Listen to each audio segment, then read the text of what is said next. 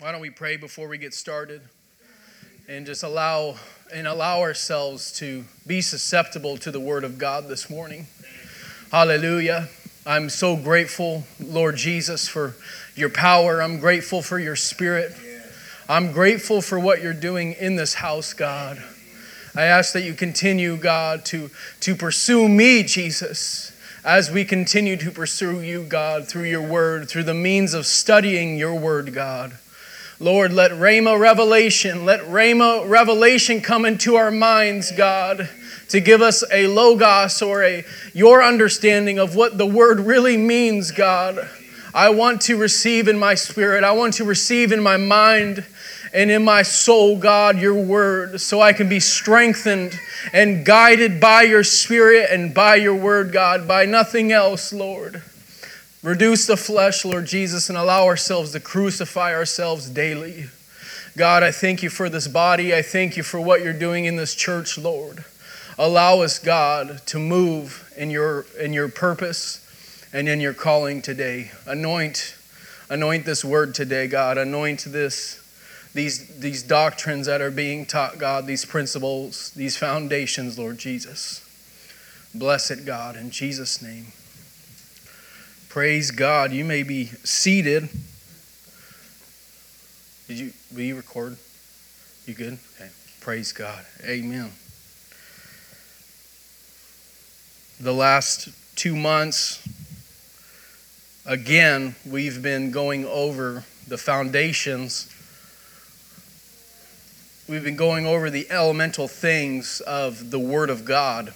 And when we grab a hold or we grab an understanding for our own selves of what the Word of God teaches as a foundation for us to follow, it gives us a, an ability to grow. It gives us an ability to move on into perfection as we grow in Christ. Amen. We no longer have a need for milk. We no longer have a need for the substances that we once had to partake of in order to, to help us build. Amen. When I, I think of my son Samuel, he had to take the stages of drinking milk in order to grow his bones, in order to grow his immune system, in order to grow his body. But it was through the interest of taking part in uh, other means of nourishment other than milk, Samuel was able to start taking part in eating meat. And as Samuel started eating meat, amen, he would begin to choke. He would begin to not be able to consume it, but he had to learn how to chew on that meat, amen. And before you know it, Samuel begins to start consuming that meat. Not only is he chomping it up, but he's completely obliterating it inside of his mouth, able for him to consume it and go into his body as nourishment. Amen. And that is what we have to be able to do with the Word of God. We have to be able, we have to have a desire in the first place. Just like Samuel needed to uh, start partaking of the nourishment of something else other than milk, he had to begin to have a desire for that. His body yearned for it. Our body yearns for an understanding of the Word of God because not only is the Word of God powerful and sharp and quick, as the, the Bible says, but it's, it's, it's so powerful that it goes down to the very marrow of our bones. Amen. And it takes partaking of something other than milk to be able to grow into an, a place and move into a place where now we're growing and uh, being uh, exalted by the Spirit of God and being lifted up to a place, amen, where we're able to uh, use the growth, where we're able to use the, the teachings, amen, or the foundation that we've been built on to save another soul, amen. My son, I have to raise him up. I have to give him nutrition. It takes time, it takes money, it takes sacrifice of my time to pour into my child for him to know the ways of the Lord, for him to understand what it's like to serve God. Amen. I have to show him. And as I show him, amen, he takes the steps, he takes the, the initiative for himself to grow. Amen. And that should be the way that we look at our relationship with Jesus Christ. That should be the way that we look at Jesus as we allow ourselves to grow and as we allow ourselves to consume His Word to let it grow inside of our hearts. Amen. I want to read Hebrews 6, 1 through 2 once again so we can have a base understanding of what these principles are. Amen. Hebrews 6, 1 and 2 says, Therefore, leaving the principles of the doctrine of Christ, let us go unto perfection, not laying again the foundation of repentance from dead works, and of faith towards God, and of the doctrine of baptisms, and of the laying on of hands, and of the resurrection of the dead and of eternal judgment. Praise God. We have gone through the first uh, three steps, the first three points or foundations of our relationship with Jesus. Amen. It starts with repentance. Amen. It goes from our repentance, death to ourself. We're now looking towards Jesus Christ as an answer. We're looking toward him in faith. Amen. And after we look towards Him in faith, amen, we take part in the doctrine of baptisms. We uh, partake of the water, we partake of the Spirit, amen. And but what's after? Last week we talked about uh, our born again experience and what happens after that. We learned that we have to walk in the power which is the dunamis of God, the, the miraculous strength, the miraculous empowerment that God gives us to perform, not to perform, but to move and walk for his kingdom. Amen. If we do not have power, we don't have the ability to walk in the direction of Christ. But once we get the Holy Ghost, once God abides inside of us, we now have the miraculous power to walk towards God and where do we learn about the Spirit? The Spirit of God in the Hebrew is the word ruach, which is God leading us by his hand. But not only just leading us by his hand, but having a great smelling savor, amen, dragging us along and saying, Here you go, son. I got something that still smells good. I have something that tastes good for you. I have something that's good for your soul, something good for your mind. Amen. And that is the grace and the love of God by which that he drags us along and says, "Here you go, son. I have a purpose for you. I have a plan for you." Amen. But as we walk in that, God wants to send us into a different direction. Amen. He wants to send us somewhere into a dimension that we've never been before. Amen. But it takes having the Holy Ghost. It takes having the Spirit of God inside of you and able to operate in a different dimension. Repentance, faith towards God, doctrine of baptisms are a means by which that we have to participate in ourselves. But the doctrine of the laying on of hands is something that God imparts into us. The laying on of hands is something that is not in our control.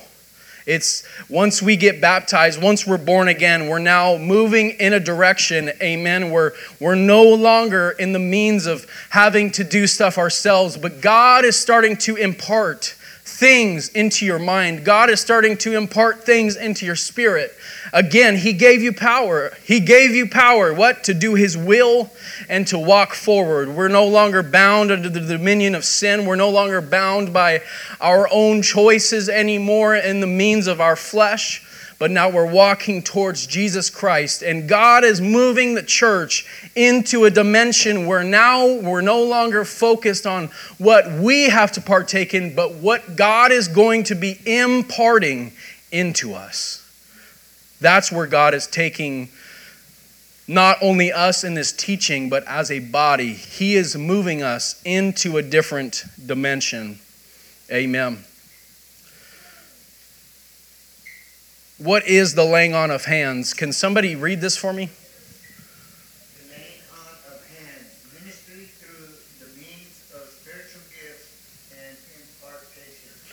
Amen.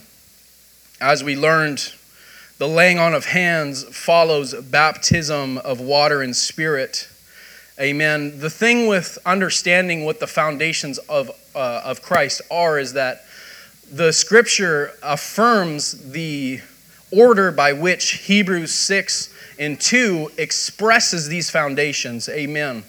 So we see you have to be born again and to enter into the kingdom of God. So uh, repentance has to be first, faith towards God second, and faith leads us to baptism. Amen. So, as we partake in the order by which God gives us these foundations to build our relationship with Jesus Christ on, He gives us an order. Amen.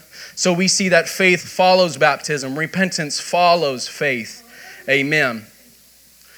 So, what is the laying on of hands? we can look at the Old Testament as a means of giving us an understanding uh, as we could use the uh, Bible interpretation tool of first use. Amen. First use is a means by uh, we have a word and it's used, or we have a phrase or something that happens in the Bible, and it generally, the first time it ever happens, is a means by which we can use that as interpretation to see what that means for the rest of the Bible, the rest of the Word of God. Amen. Deuteronomy 34 and verse 9 says, And Joshua, the son of Nun, was full of the Spirit and of wisdom. For Moses had laid his hands upon him, and the children of Israel hearkened unto him and did as the Lord commanded Moses. One of the reasons to lay hands on somebody is so that they would be endowed with a spiritual gift. We see that happening here with Moses and Joshua. God called Joshua to be the man of God after Moses. But there had to be something that took place in order for that mantle or the, uh, the spiritual endowment and the anointing that was on Moses to transfer over to Joshua. And what was that means? It was the laying on of hands that caused the spiritual gifts to move. He, he was endowed with a spiritual gift. Joshua was endowed with a spiritual gift to lead Israel out of the desert but into the promised land. Through the laying on of hands, we see here not only was it a gift that he was given, but it was wisdom. It was the gift of wisdom that Moses passed down to Joshua through the laying on of hands. Amen. Uh, let's go to the New Testament.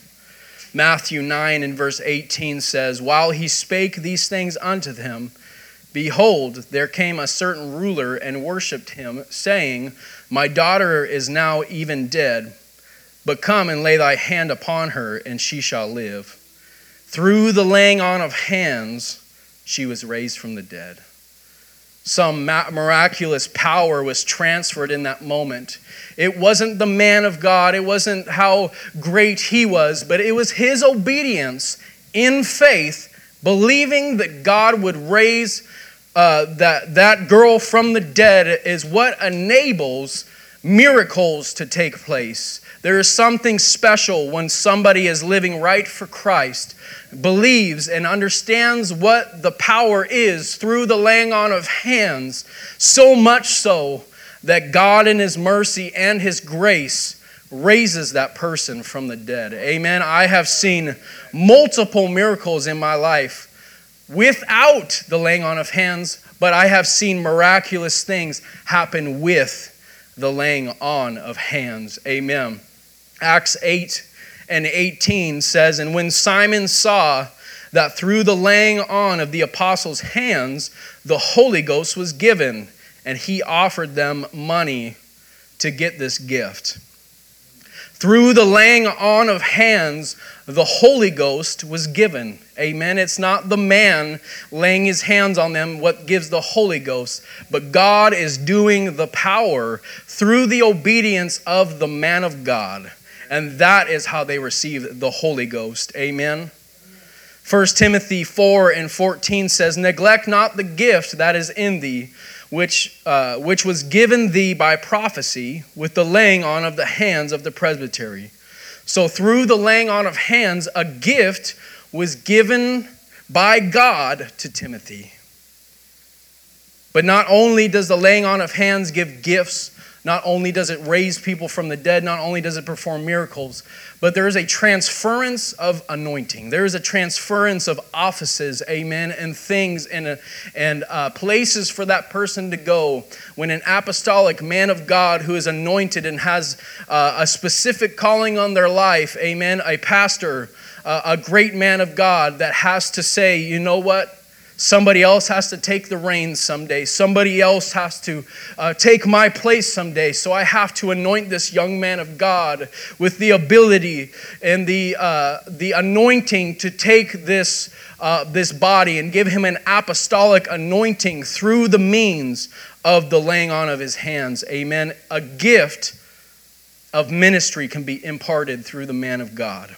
Amen. Laying on, hand, laying on of hands speaks of the works that are done in the New Testament after the baptism of water and spirit. Amen.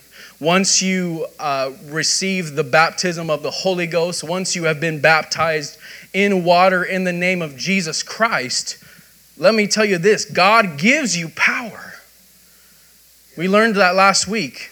But not only that, he gives us empowerment to go out and do miracles. He gives us the power to do the miraculous. Amen. The miraculous is not only for the man of God in your life or the youth pastor or the assistant pastor or a couple ministers in the church. If we look at the context by which in Matthew 16 and 17, the Bible says that, and these signs shall follow them that believe, this is for everybody who believes.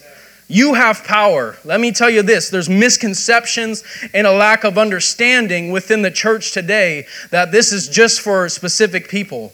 Let me tell you this God has, gives you the ability to cast out demons. That's for everybody. Amen. It's for everybody to pray for somebody that they receive the Holy Ghost. Amen. These are gifts, these are things that are imparted through us by the laying on of hands. Amen. But we have to be in the right mind. We have to be 100% right with Jesus Christ because when you lay a hand on somebody, either you're going to be imparting something into them or they're going to impart something into you. Spiritual gifts do not prove how good you are, they prove how good He is. They edify the church and they manifest how and what God does through His people and the laying, of the, the laying on of the hands are the things which God does through us. Amen. Can somebody read this, uh, this slide for me? This third slide? Spiritual gifts enables the church to operate in a healthy manner, gives order, encourages the unbeliever, and edifies the church. Amen. The Bible gives us proofs for all of these things 1 Corinthians 14, 1 Corinthians 12, Romans 12. I'm going to tell you this today the spiritual gifts are not dead. There's no way the spiritual gifts are done today. There, there is a group of, of Christians who will teach you that God no longer works in the miraculous anymore. It's this term called cessationism. But let me tell you this I have experienced multiple miracles in my life.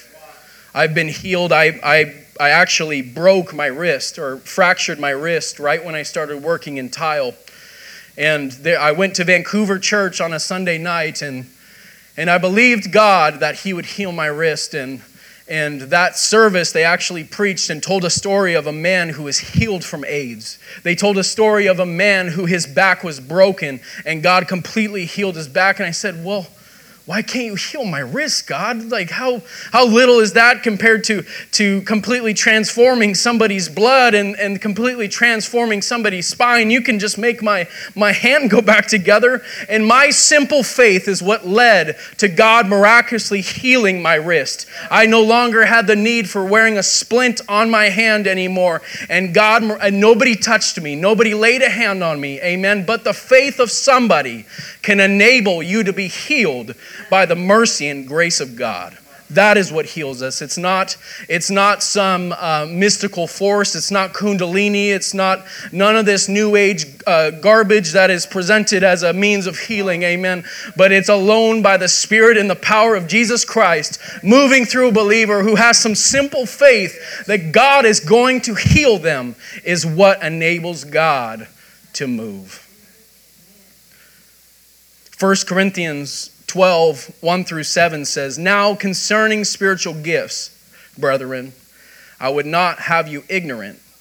Ye know that you were Gentiles, carried away with these dumb idols, even as you were led. Wherefore I give you to understand that no man speaking by the Spirit of God calleth Jesus accursed, and that no man can say that Jesus is Lord but by the Holy Ghost. Now there are diversities of gifts, but the same Spirit.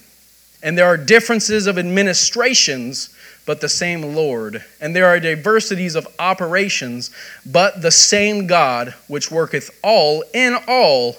But the manifestation of the Spirit is given to every man to profit with all. These gifts are given so the body of Christ can operate.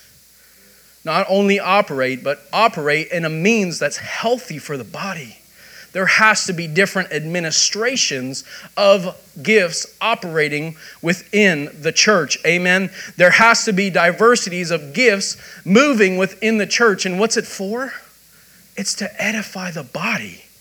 It gives power to the body of Christ. Amen. As it says here, it encourages the, the unbeliever, it edifies the church, but it gives order to the church. When spiritual gifts are moving, there is a means by which we all work together, tuning in to what the Holy Ghost is trying to do. When we allow ourselves to set ourselves aside and pray and earnestly ask God, Lord, give me gifts. Lord, let me operate in these things, God, that you have placed in me, these, these weird and, and uh, un, uh, unnatural uh, tendencies, God. Allow me to operate in the gifts, Lord Jesus, and allow me to move in a means by which the body can operate healthily through the gifts that you have given me, God. That has to be our prayer. That has to be the heart of what we're doing in this place. Amen. Because I believe when we all get a hold of that understanding, we as a church, as a body of Christ, are going to move into a dimension by which God is going to change us as a body forever.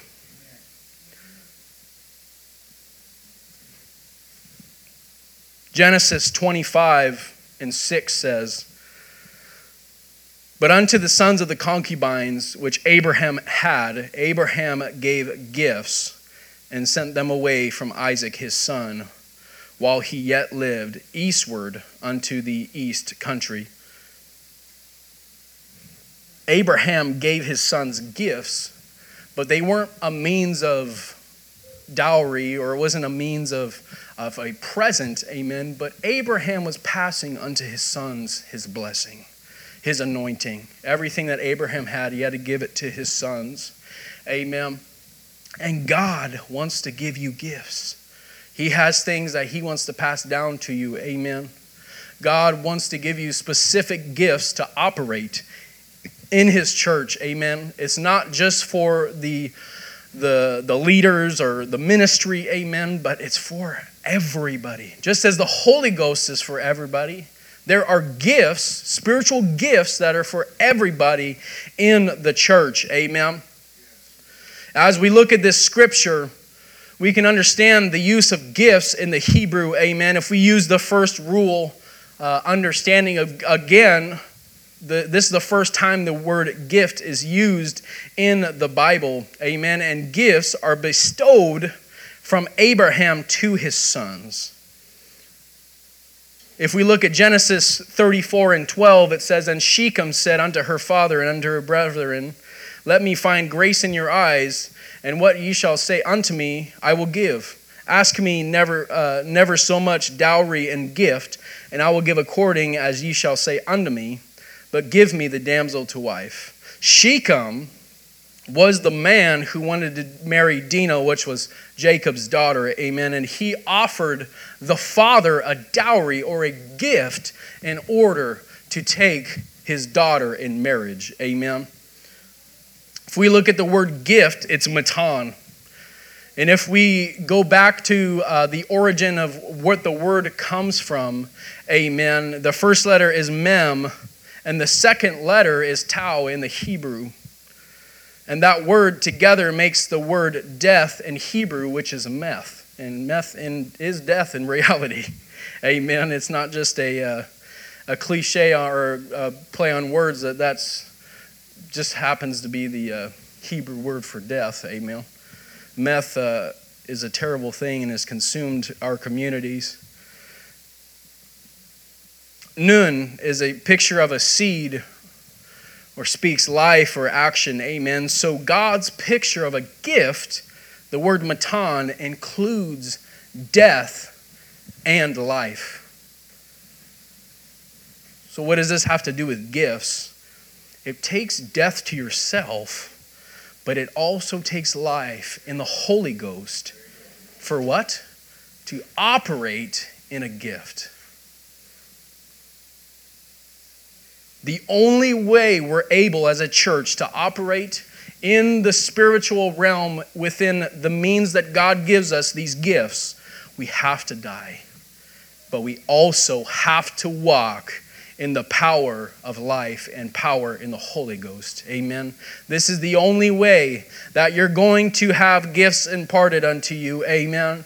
And as as it's been a revolving thing lately in the Holy Ghost or a vein that we cannot be on the fence. We cannot be living in sin and trying to serve God. I mean, there is so much more. There's so much more to serving God than living in sin and trying to sweep it under the rug and, and just say, oh, well, I've tried my best. God has so much more for you. He wants to bestow you with gifts. He wants to bestow you with His Spirit. Amen. He wants to resurrect you in new life. He wants to make you a new creature in Christ. You can, you can live for God. You can be baptized, receive the Holy Ghost. Amen. You can be baptized in water. But once you are in sin again, you have to become a new creature once again. It takes repentance once again to get back to the place, amen, where you can have death and life in your body in order to operate in the means and the calling that God has for you after you have been repentant once again.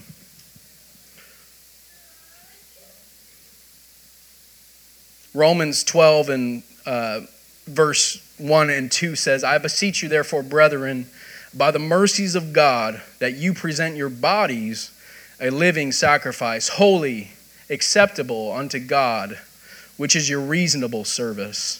And be not conformed to this world, but be ye transformed by the renewing of your mind, that, may, that you may prove what is that good and acceptable, perfect will of God.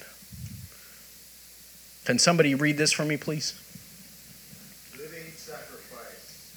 We're to present our bodies a living sacrifice. Romans chapter 12, verse 1. Living represents nun or life. Sacrifice represents meth or death.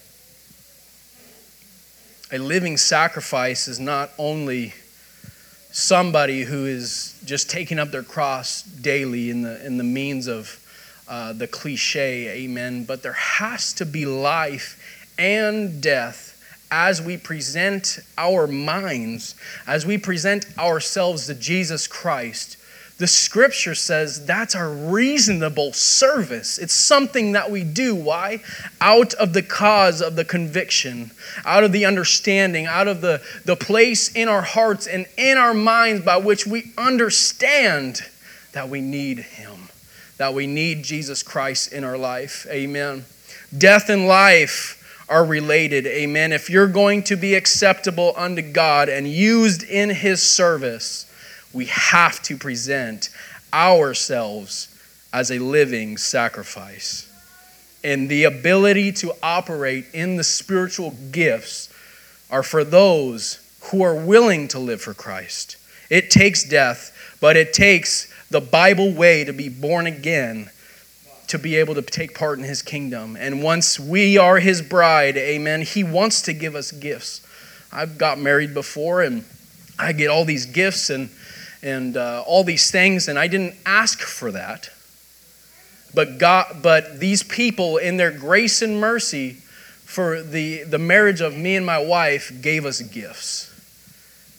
And as you're born again, amen, you are taking part as the bride to the groom, which is Jesus Christ, and he gives you gifts. I gave my wife gifts. She gave me gifts and things that we've never experienced before together.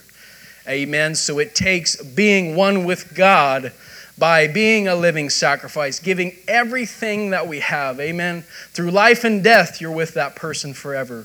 But through life and death in your relationship with Jesus Christ is the means by which you have the ability to truly be with Him, to truly be transformed by the renewing of our mind, not conforming ourselves to the means of this world or our culture or the TV or, or whatever it may be. When we allow ourselves to be transformed by the renewing of our mind, when we allow ourselves to be transformed by the mind of God within us, holiness is so much more important than just being uh, set aside and coming out of sin. But holiness is the means by being used in the service of God, by being used in the gifts. Amen. Uh, by being used in the gifts of the Spirit, amen, after being baptized and after being filled with the Holy Ghost to be used by God, I have to present myself as a living dead person. Dead to this world, dead to, dead to the culture, but alive in Christ, alive in Him. That's how we operate. Mark 16, 15 through 18 says, And he said unto them, Go ye into all the world, preach the gospel to every creature, and he that believeth and is baptized shall be saved, but he that believeth not shall be damned. And these signs shall follow them that believe. In my name shall they cast out devils. They shall speak with new tongues. They shall take up serpents. And if they drink any deadly thing, it shall not hurt them. They shall lay hands on the sick, and they shall recover. These gifts are for everyone in the church. Does everyone get all the gifts? No. There are very few who do, and their names are apostles.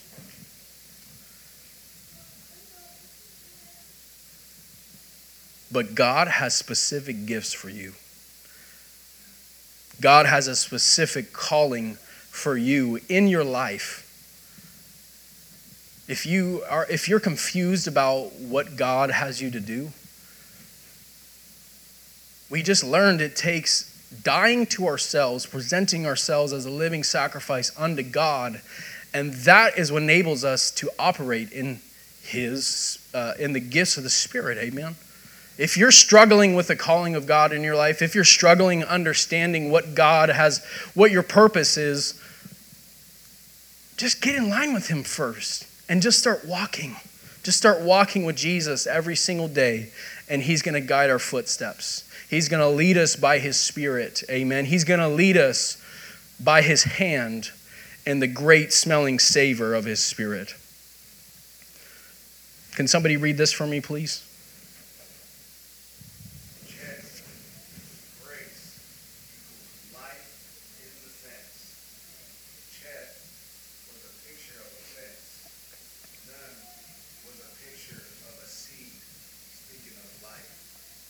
Amen. Grace of God is our actions inside of his fence. Being used in a gift, we learned that word was matan, is based on dying. But then life comes out of the death. Dying, which we learned was meth, dying out is when, this is powerful, meth is the two letters tau and mem. So when we die out, is when the cross and the water come together. Life is what comes out of the other side of death. When we're buried in baptism, we die in the waters of baptism. We're now buried in the water. Amen. We're buried in, and our sins are remitted as soon as we come up out of that water. Amen. John 12 and 24 says, Except a seed fall to the ground and die, it cannot bring forth fruit. If you're not dead, there's no way we can operate in the Spirit. If we're not dead to our flesh, if we're not dead to our will, if we're not dead to ourselves, there's no way to operate in the gifts. Amen. Can somebody read slide six for me? Death by water baptism plus life by spirit baptism equals authority to operate in spiritual gifts.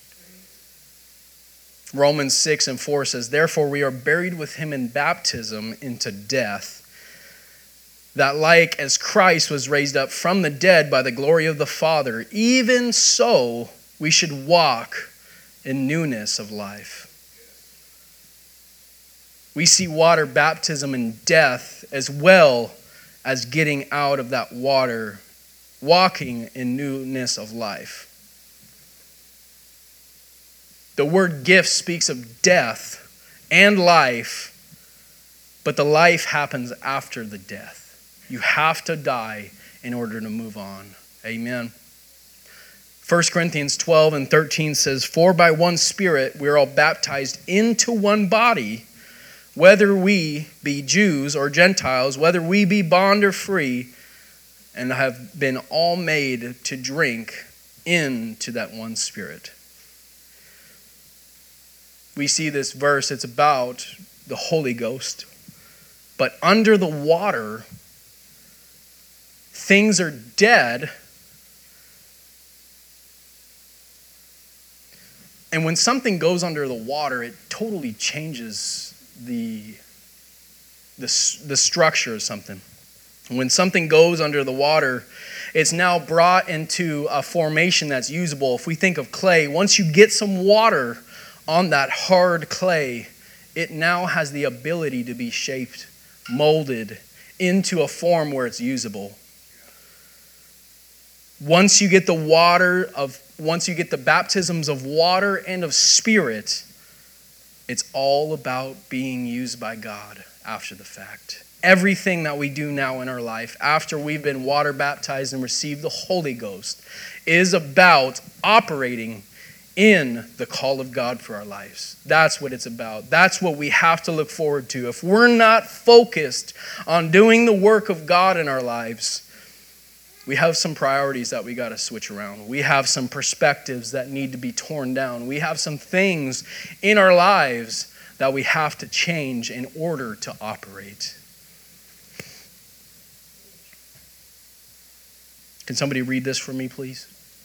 Grace plus faith plus spirit equals means of operating in your proportion gifts. You cannot have one without the other. Amen.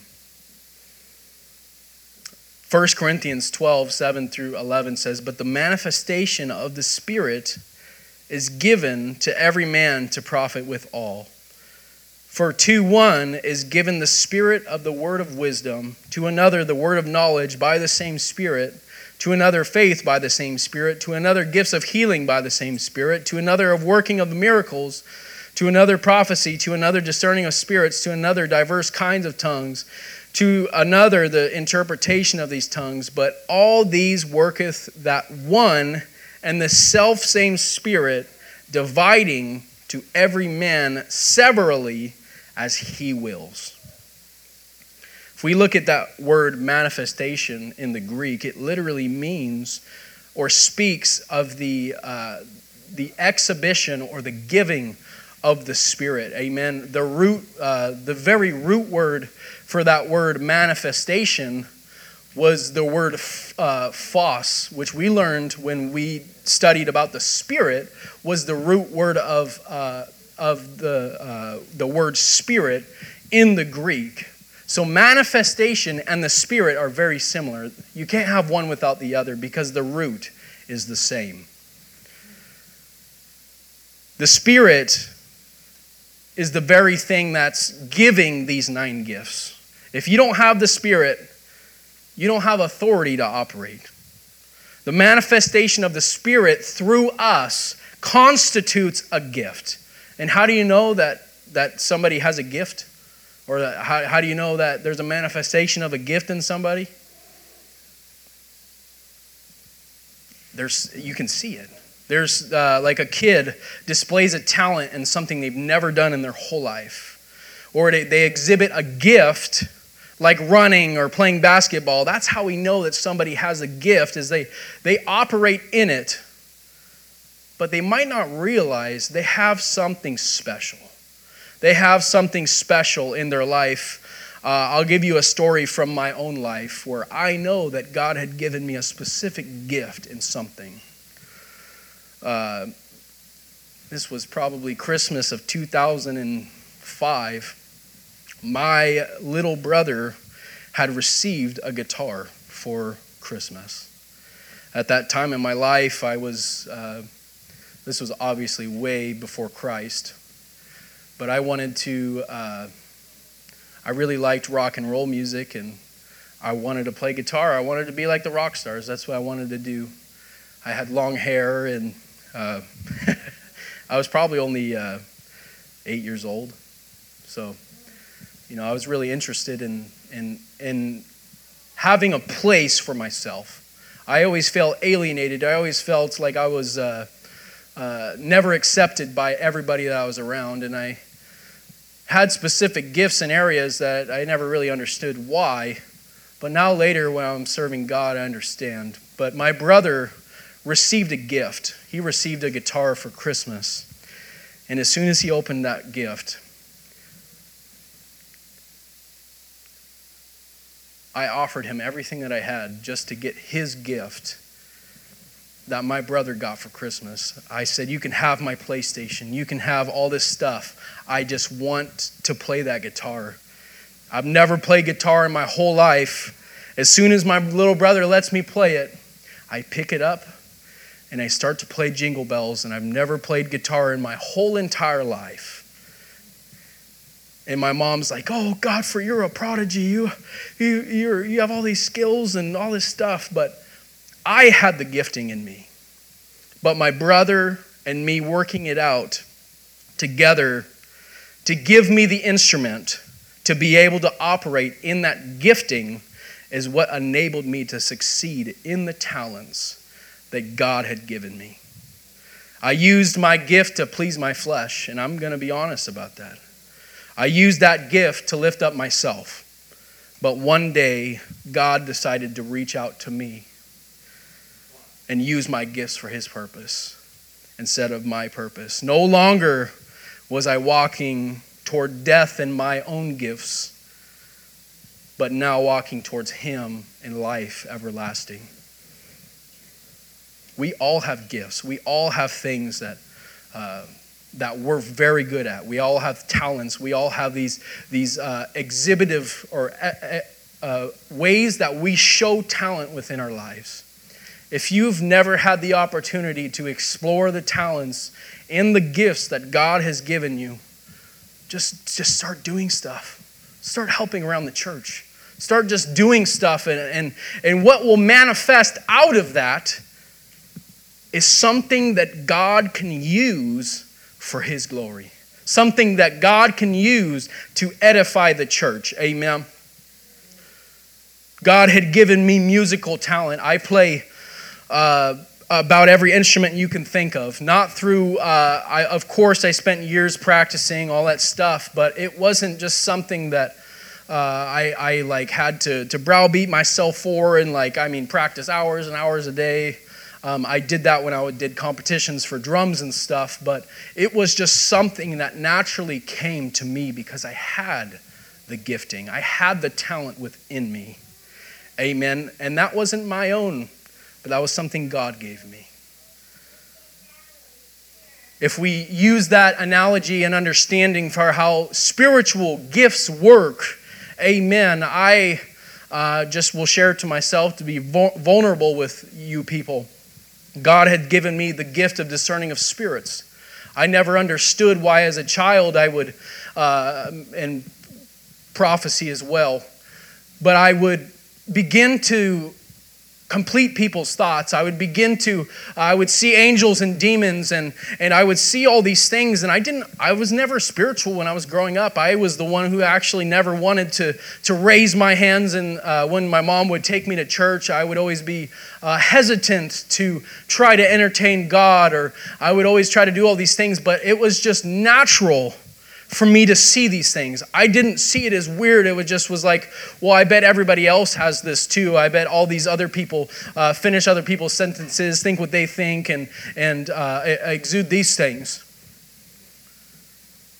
But all the way down the road, I see that God has given me spiritual gifts to operate in in the church to be able, amen, to, to help somebody as they're struggling, amen, with, with demonic spirits, with, with things that are going on in their life that I don't know about. But, amen, we can sit there and cry together in the presence of God because He has revealed unto me to be able to help them.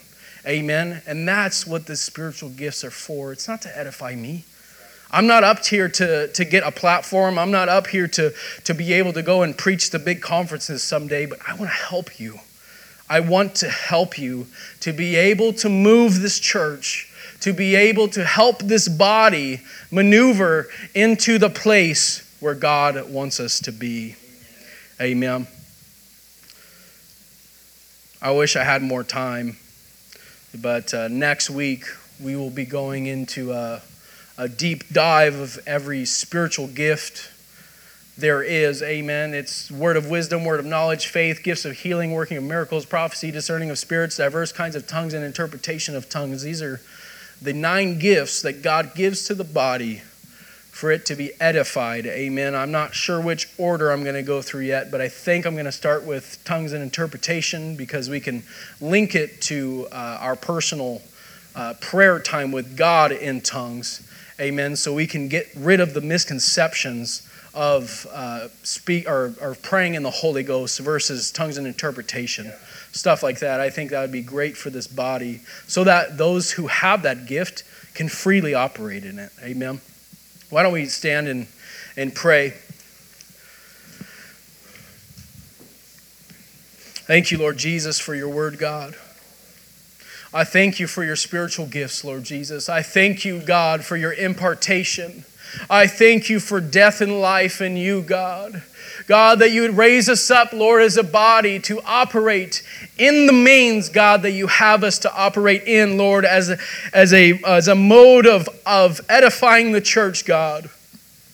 Use us, Jesus. I, I earnestly contend, God, for the best gifts in my life to help edify the body. Help us, God, in Jesus' name. Praise God. You may be dismissed for.